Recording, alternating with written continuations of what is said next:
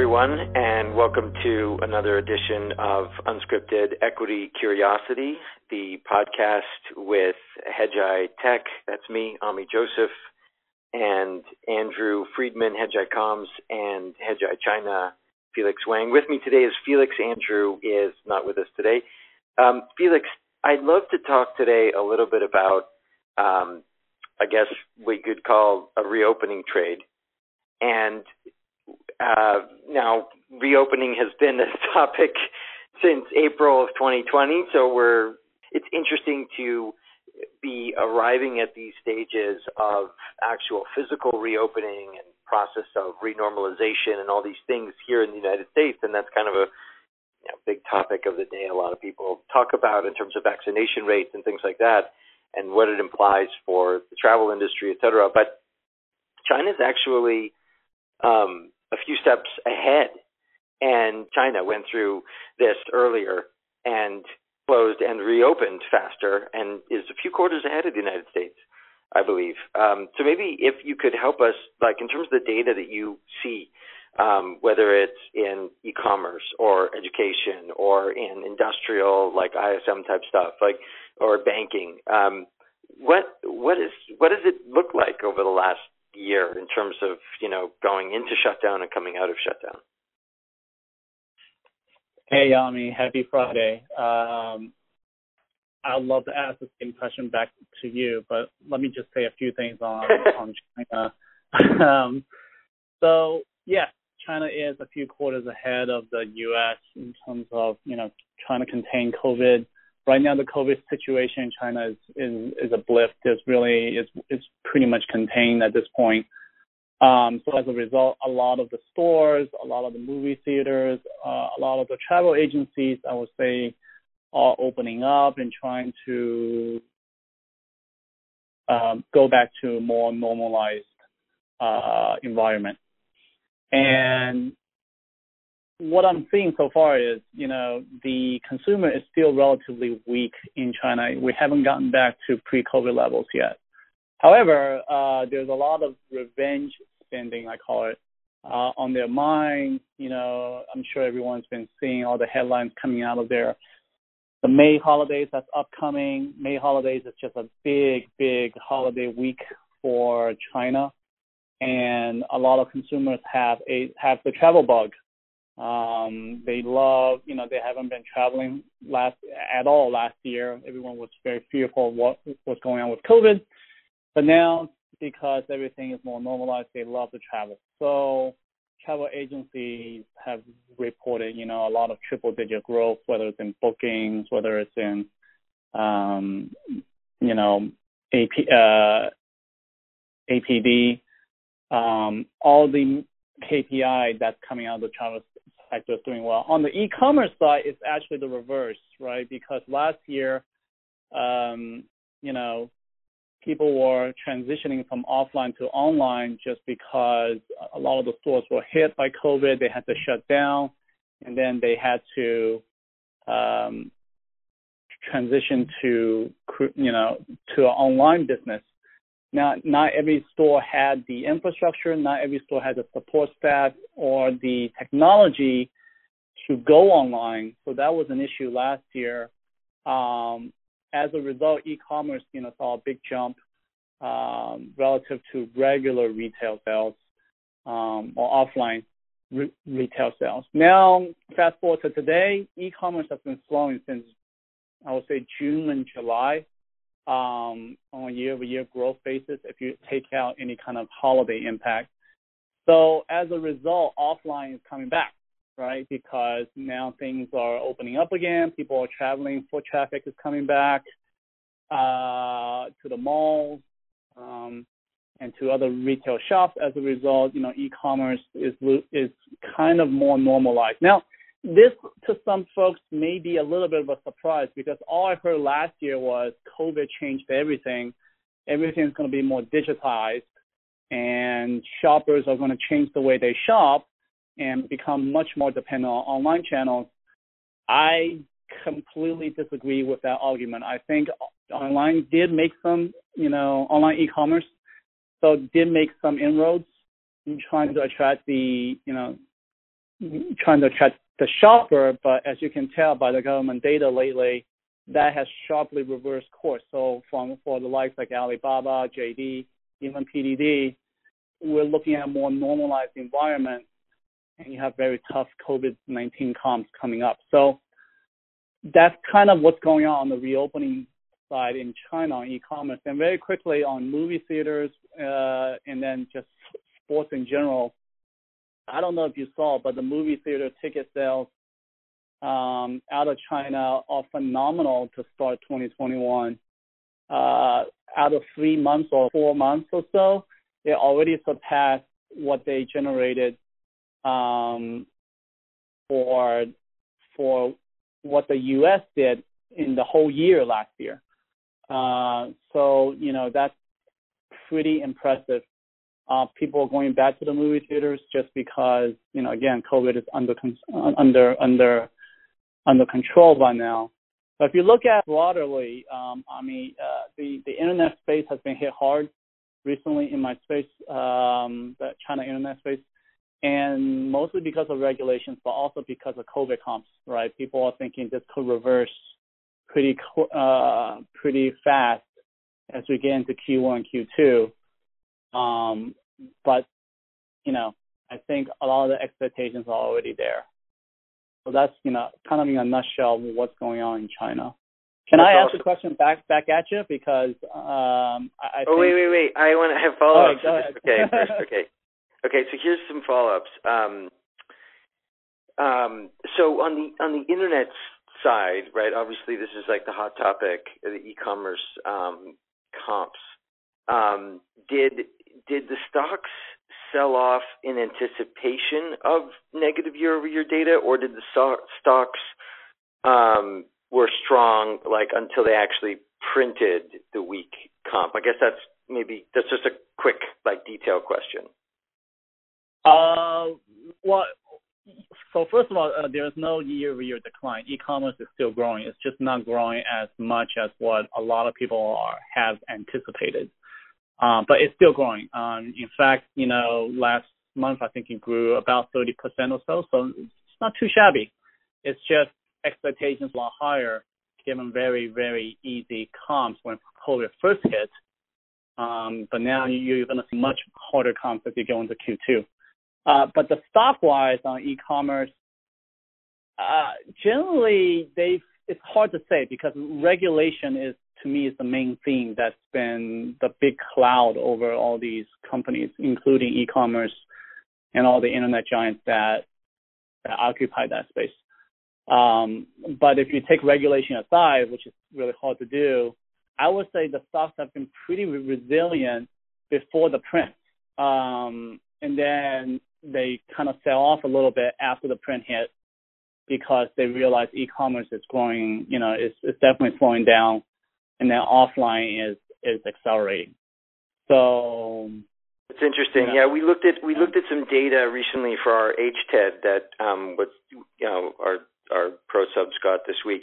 Um, and um, it basically showed like we tried to use you know uh, Keith's base effect model um, to sort of predict. And it does look like the data for Q1 looks very strong for e-commerce, or at least the data we correlated to still looks very strong year over year. Um, but then for Q2, it looks like it's going to be flattish year over year for Q2 year in in in Q2 21 here in the states. So I, it's mm-hmm. interesting. I'm I'm I am wondering like how I, I do think the market has pulled back somewhat in anticipation of that, or at least the stocks have pulled back. And so the question is, when they print those guidances or whatever the results over the next you know coming months will they will the stocks go down or is that in expectations? That's that's kind of that was one question. Because I, I think overall when we look at the data yeah it's a tough comparison but it's still like some pretty really great like numbers. Like just thinking about you know the world and what one could have anticipated two years ago and and thought about where we would be it's still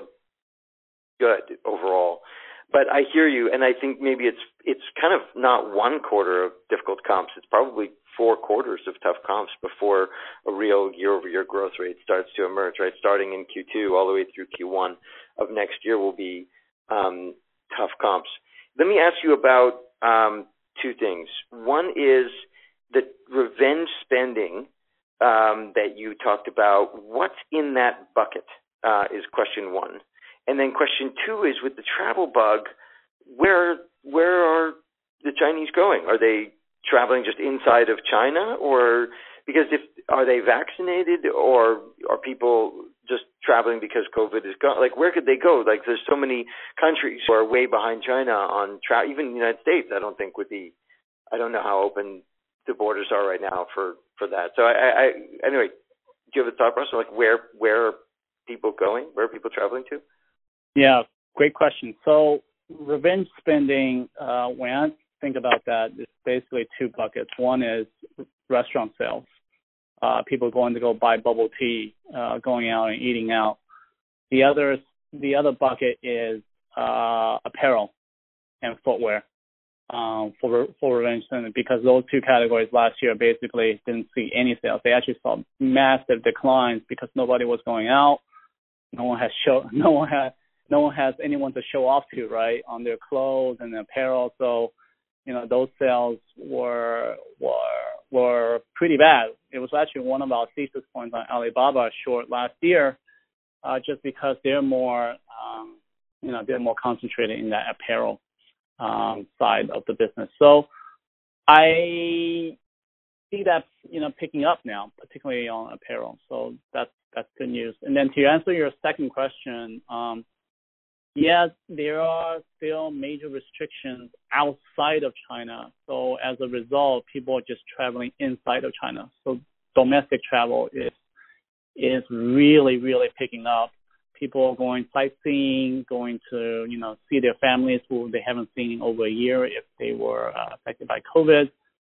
Um, vaccines are still ongoing. Um, I would say not everybody has been vaccinated yet. Uh, that's just a process.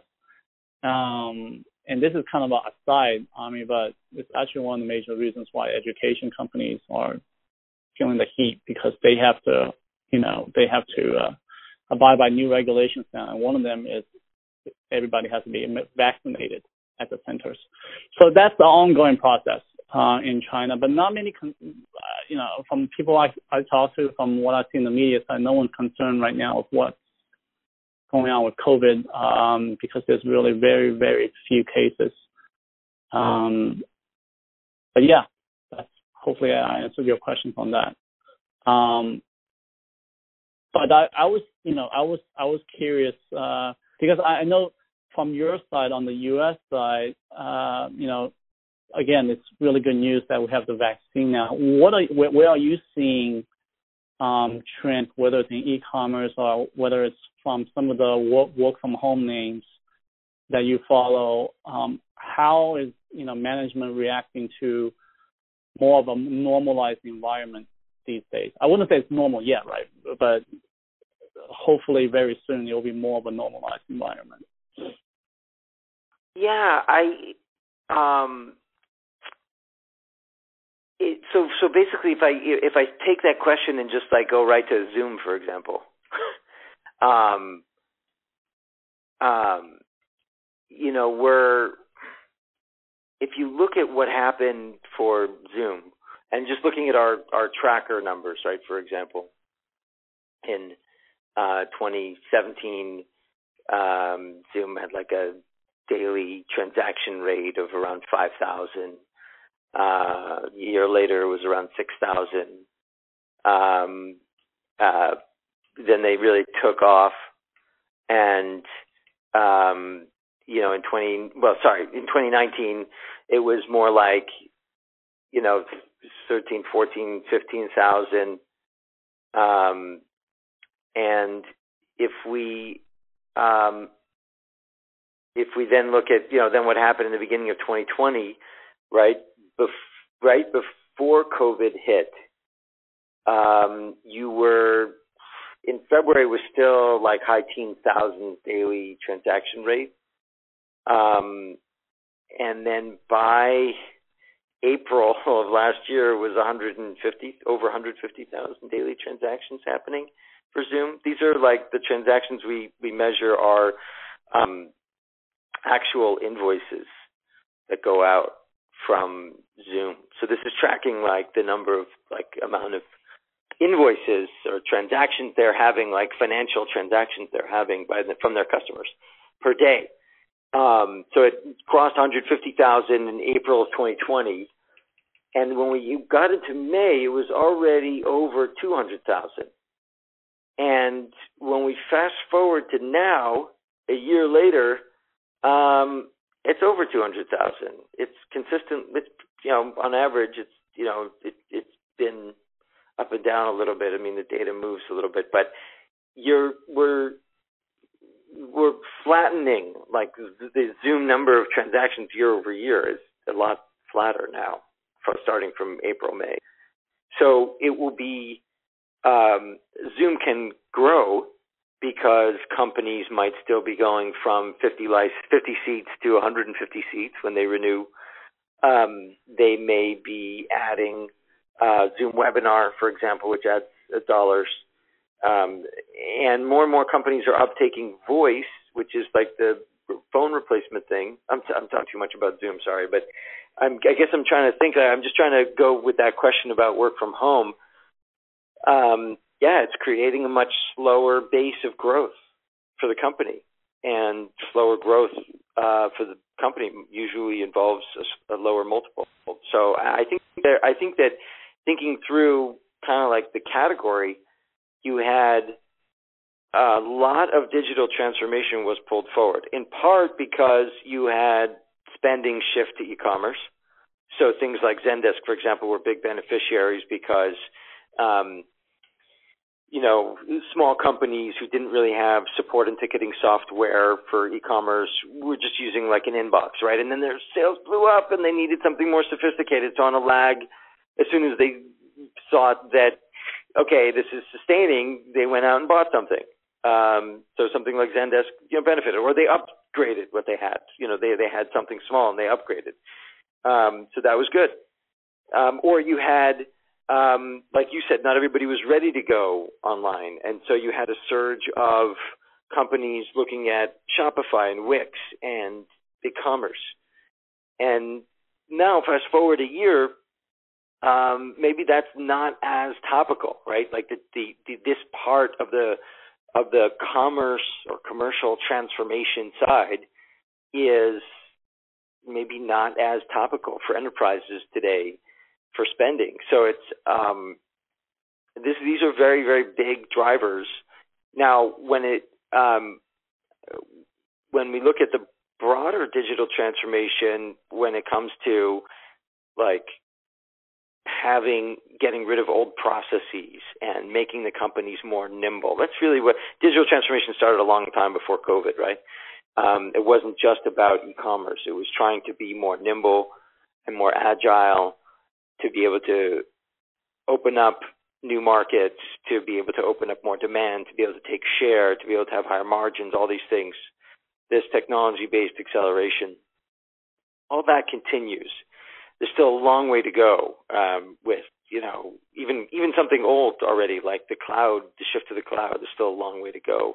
And we showed, for example, in our data that Amazon Web Services continues to be like a powerhouse accelerator, like at a huge scale in terms of the data, continues to be very positive.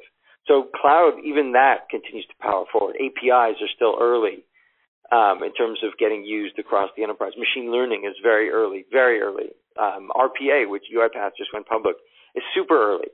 Uh, you know, kind of very, very small percent penetration in terms of workloads. So I think there's still a long road here of positives and a lot more like software, new software creation. Like there's a lot of um, businesses that can be created in software in part because of changes that happened in 2018 and some changes that happened in 2016 and some that happened in 2010. And so there's like an accelerating pace at which you can create software and consume software. So, the, so there's a lot of that means the adoption curves are like up and to the right for the most part.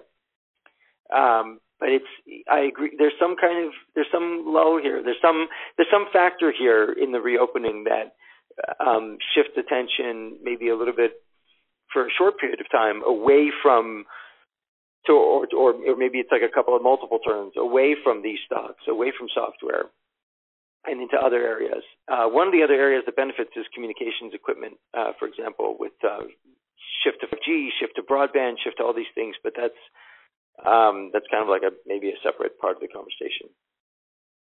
That's great. I, I actually have some follow up questions to to your explanation. So, um, first on Zoom, I, I, guess because I'm always curious on what you think about teleconferencing now, um, because you know things are going back to normal, sort of, but people are still working from home.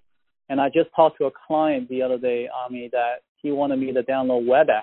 I didn't even know what that was at that time. Um, I mean, this is kind of a side question, but is WebEx a competitor to Zoom? Are they using the kind of the similar software? Um, but my general question is, you know, do you see people going back to going back to the office uh, to work um, now that you know we have the vaccine? And I think that's that's a very important question that a lot of people are asking, right? Because um, curious to hear your thoughts there. So that's my first question. My second question is on you you, you mentioned e-commerce um, players like Shopify. Do you see the smaller medium merchants kind of change their behavior um, after all the reopening? Because um, I'm curious on that question because in China, it's kind of um, kind of a mixed uh, reaction. But I wonder if, if there's been a general, you know, broader theme here in the U.S. What, on the last question, what do you mean by the change in behavior? Like, what's the like? What do you tell me? What you're thinking? I I don't really understand the question. Uh, you know, what I mean is, you know, uh, as more merchants get attracted to digitalization, looking for digital tools, rather than you know try to do everything from brick and mortar perspective, right? And then Shopify helps those small businesses, if I understand the business correctly. Um, so I wonder if you know, are they still thinking that as the best way to to do their business, which is through a digital channel, or you know, are they still kind of uh, want to be more old-fashioned and open more of a brick and mortar kind of type of business now that people are coming back and foot foot traffic is coming back? That's kind of my question. I, Hopefully that makes more think, sense. Yeah, I don't think we've seen. I mean, the brick and mortar question probably good question to ask. You know, some of our peers like Howard Penney, um, but it and and and Brian and and um, people who whose you know the coverage areas are you know square foot um, square footage uh, oriented. I don't think we've seen that uh, from what I understand. Um, I, we might, you know, if like for example, like retail sales per square foot go through the roof. I, I think it's more like this is more a period where the concept of retail selling is changing a little bit, um, and there's the digitization element is penetrating even there in terms of how people shop, how they check out, the connection to online, uh, online to offline um, connections and digital selling is becoming in that sense more sophisticated, right? It's not just like, oh, I have a website, I sell. Now you have to have multi-channel, so you're you're linked everything through AWS, uh, excuse me, through Amazon.com e-commerce. You're linked to eBay. You're linked to your own dropship fulfillment. You're linked to your store. You're linked to um, you're linked to all the customer channels where people might be inquiring for something, whether it's a website or WhatsApp or text message with a uh, with a customer service representative. Um, so this or chat session online. The, the, there's greater sophistication happening from a digital side, which has invaded the physical side. And so for now, I still see the physical side getting upgraded to meet the digital side to be one of the digital channels, the expression, so that it's not like you've got two separate lines of business competing with each other, that they're both working in sync and your customer experience across them is consistent and you have data and analysis and, and interaction and engagement across all of that rather than siloed businesses. So I think if anything, you're getting a greater level of sophistication um, on that side. What was the first question? I'm sorry, I'm, I'm blanking now. Uh, I, I was just asking more on the teleconferencing side. Uh, oh yeah. Always if when people go back to work, do you think habits will change um, now that people are more comfortable working from home? I think Zoom is Zoom and tel- so first of all, WebEx yes is a, a competitor to uh, Zoom. Um, actually, the founder of Zoom, Eric, was the vice president of engineering for WebEx. WebEx was then acquired by Cisco and tortured, uh, meaning the product was tortured. Uh, the people probably were tortured a little bit too, and atrophied and whatever. and um, Eric decided that um, life could be better than that, and products can be better than that, and he left Cisco to compete with WebEx, his old product, and create something new.